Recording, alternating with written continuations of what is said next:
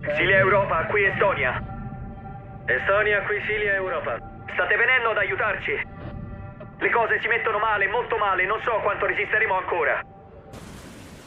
Con 852 vittime, il naufragio dell'Estonia è uno dei peggiori naufragi con vittime civili della storia, dopo il Titanic.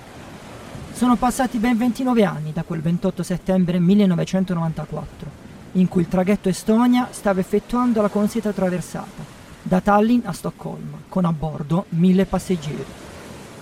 Le condizioni meteo non erano delle migliori, con il mare in tempesta e onde alte fino a 6 metri, che però non rappresentavano un grande problema per una nave lunga 150 metri.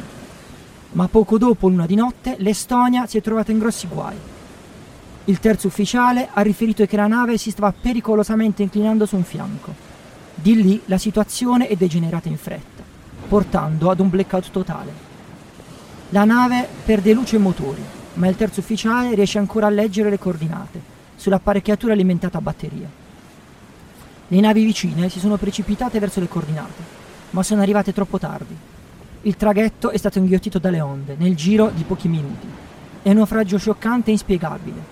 I soccorsi hanno lavorato tutta la notte per salvare i, naufra- i naufraghi, ma centinaia di passeggeri erano ormai dispersi.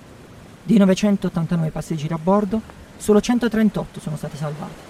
Uno ha provato a calare in mare le scialuppe di salvataggio ma la nave era ormai troppo inclinata e gli argani erano bloccati, quindi non si muovevano. La nave continuava a inclinarsi sempre di più, lo capivamo. Alla fine si è adagiata completamente su un fianco. Eravamo con i piedi sulle murate e da lì potevo vedere i fumaioli della nave che già stavano toccando l'acqua. Non riuscivo a credere ai miei occhi, ma era così.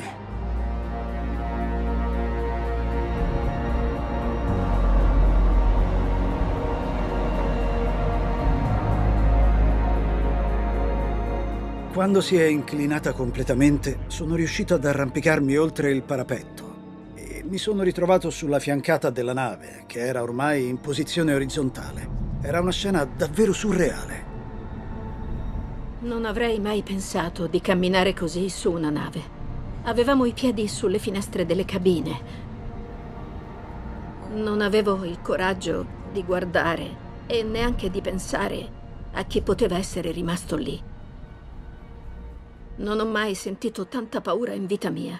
Era una sensazione fisica, mi tremavano anche le dita.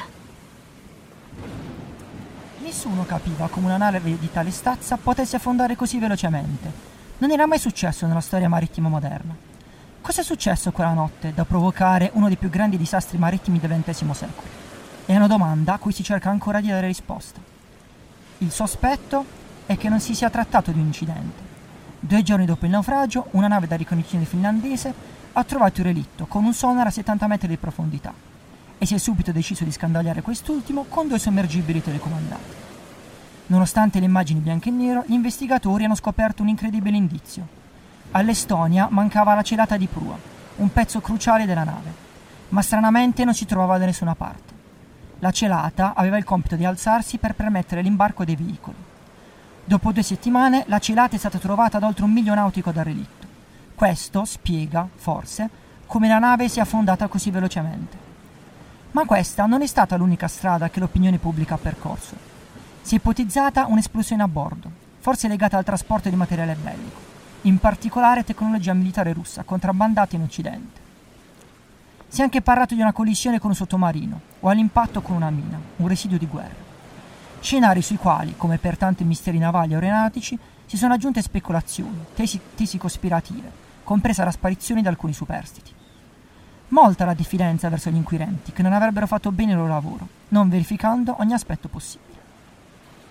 Ma, il 28 settembre 2020, diversi quotidiani hanno riportato la scoperta di un taglio di 4 metri per 1,2 nello scafo dell'Estonia, la falla, riscontrata, riaprirebbe un ventaglio di altri possibili indizi che avrebbero potuto causare l'affondamento della nave.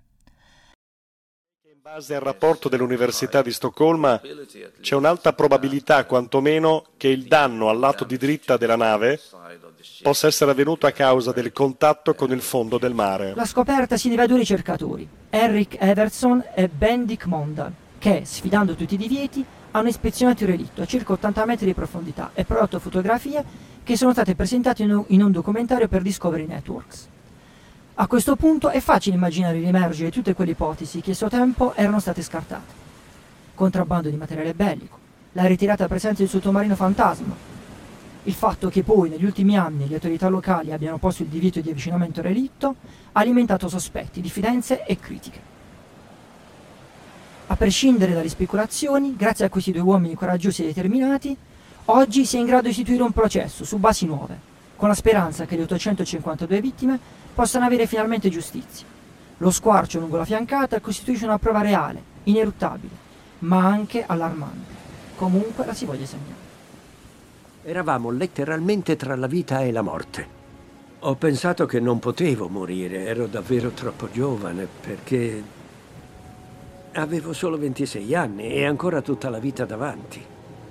Allora mm, ho deciso che avrei fatto tutto quello che potevo per restare vivo. Dopo un po' ho sentito qualcosa battere sopra di me sulla scialuppa.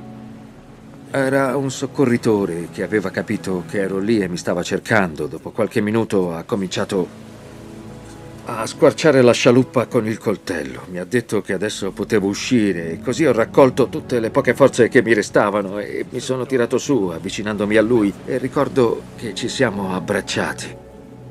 Siamo rimasti così senza parlare.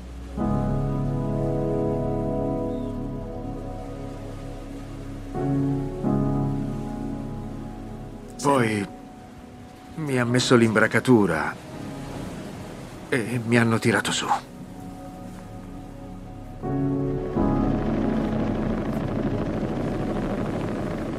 Sono salito per ultimo e...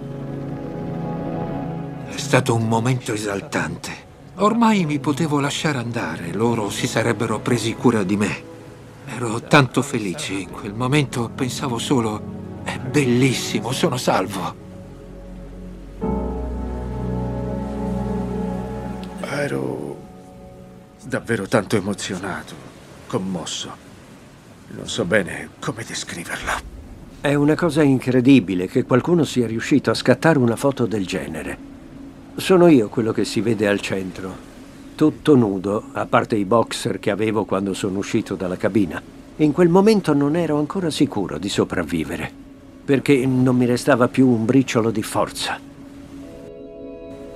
Alla fine sono contento che abbiano scattato quella foto, perché è una testimonianza del tremendo disastro di cui siamo stati tutti vittime. È stato terribile pensare che anche così tanti giovani abbiano perso la vita in quel modo assurdo, senza neanche aver potuto dire addio ai loro cari. Tutta quella povera gente che è rimasta da sola nell'oscurità a morire